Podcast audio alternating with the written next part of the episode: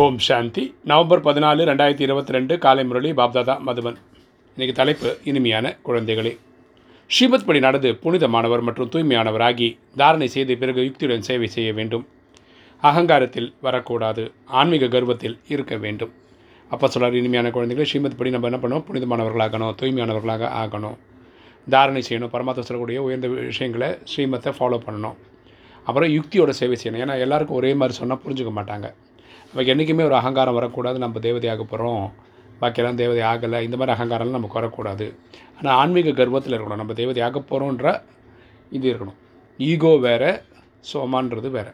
கேள்வி எந்த ஒரு விஷயத்தின் காரணத்தால் பாபாவுக்கு இவ்வளோ பெரிய ஞானம் கொடுக்க வேண்டி உள்ளது?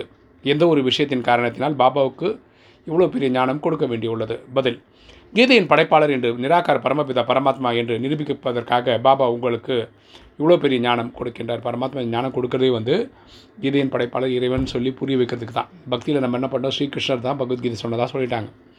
அனைத்திலும் பெரிய தவறு என்பது பதித்த பவன தந்தையின் இடத்தில் ஸ்ரீகிருஷ்ணனின் பெயரை போட்டுவிட்டதாகும் கரெக்டாக உண்மையில் உண்மையான பகவத்கீதை பரமாத்மா இப்போ நைன்டீன் தேர்ட்டி சிக்ஸ்லேருந்து டூ தௌசண்ட் தேர்ட்டி சிக்ஸ் வரைக்கும் சொல்லி கொடுத்துட்ருக்காரு ஆனால் இதோட கிரெடிட் எல்லாம் யாருக்கு கொடுத்துட்டாங்க? ஸ்ரீகிருஷ்ணனுக்கு கொடுத்துட்டாங்க.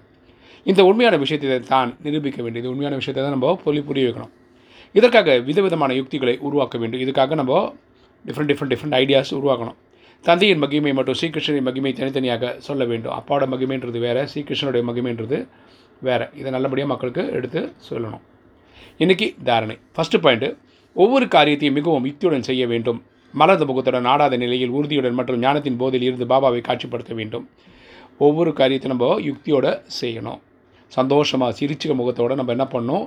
ஆடாத நிலையிலாம் என்ன அர்த்தம்னா ஸ்டெடியாக இருந்து அதாவது நாலேஜில் பர்ஃபெக்டாக அத்தாரிட்டேட்டிவாக பேசணும். ஓகே இந்த ஞான போதையில் இருந்து நம்ம இந்த பரமாத்மாவை வெளிப்படுத்தணும். ரெண்டு ஞானத்தின் புதிய மற்றும் தனிப்பட்ட விஷயங்களை உறுதிப்படுத்தி நிரூபிக்க வேண்டும். ஞானத்தின் புதிய மற்றும் தனிப்பட்ட விஷயங்களை உறுதிப்படுத்தி நிரூபிக்க வேண்டும்.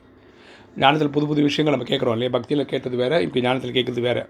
இதை நல்லபடியாக புரிஞ்சு அதுக்கு ஹோம்ஒர்க் பண்ணி நம்ம அடுத்த மக்களுக்கு புரிய வைக்கணும். வரதானம்.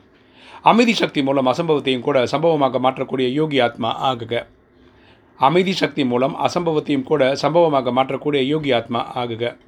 விளக்கம் பார்க்கலாம். அமைதியின் சக்தி தான் அனைத்தையும் விட உயர்ந்த சக்தியாகும். அமைதி சக்தி தான் எல்லா சக்தியோட உயர்ந்த சக்தி. மேலும் அனைத்து சக்திகளும் இந்த ஒரு சக்தியிலிருந்து தான் வெளிப்படுகிறது.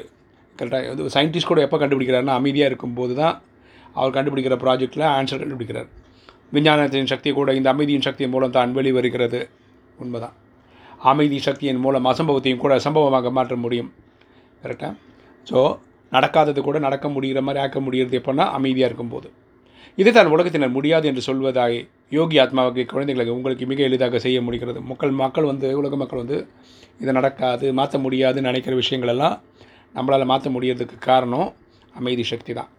அவர்கள் பரமாத்மா மிக உயர்ந்த ஆயிரம் சூரியனை விடவும் பிரகாசமானவர் என்று சொல்கிறார்கள். அர்ஜுனன் வந்து விஷ்ணு அவதாரம் காமிக்கும் போது அந்த பார்க்க முடியல. ஆயிரம் சூரியத்தோட தேஜஸில் இருக்க எனக்கு பார்க்க முடியலன்னு சொன்னார்.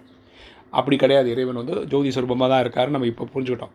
ஆனால் நீங்கள் உங்கள் அனுபவத்தின் மூலம் சொல்கிறீர்கள். நாங்கள் அவரை அடைந்து விட்டோம். கரெக்டாக இப்போ நம்ம பரமாத்மாவை அடைஞ்சிட்டோம். அமைதி சக்தியின் மூலம் அன்பு கடலில் மூழ்கி விடுகிறோம் அமைதி சக்தி மூலம் தான் நம்ம அன்பு கடலில் மூழ்கிறோம். இன்றைக்கி ஸ்லோகன். நிமித்தமானவராகி பணிவாகி காரியத்தை செய்யக்கூடிய கிடைக்கக்கூடியவர் தான் உண்மையில் உண்மையான சேவதரியாக இருக்கிறார்கள். நிமித்தமானவராகி பணிவாக காரியத்தை செய்யக்கூடியவர் தான் உண்மையான சேவதரியாக இருக்கிறார்கள்.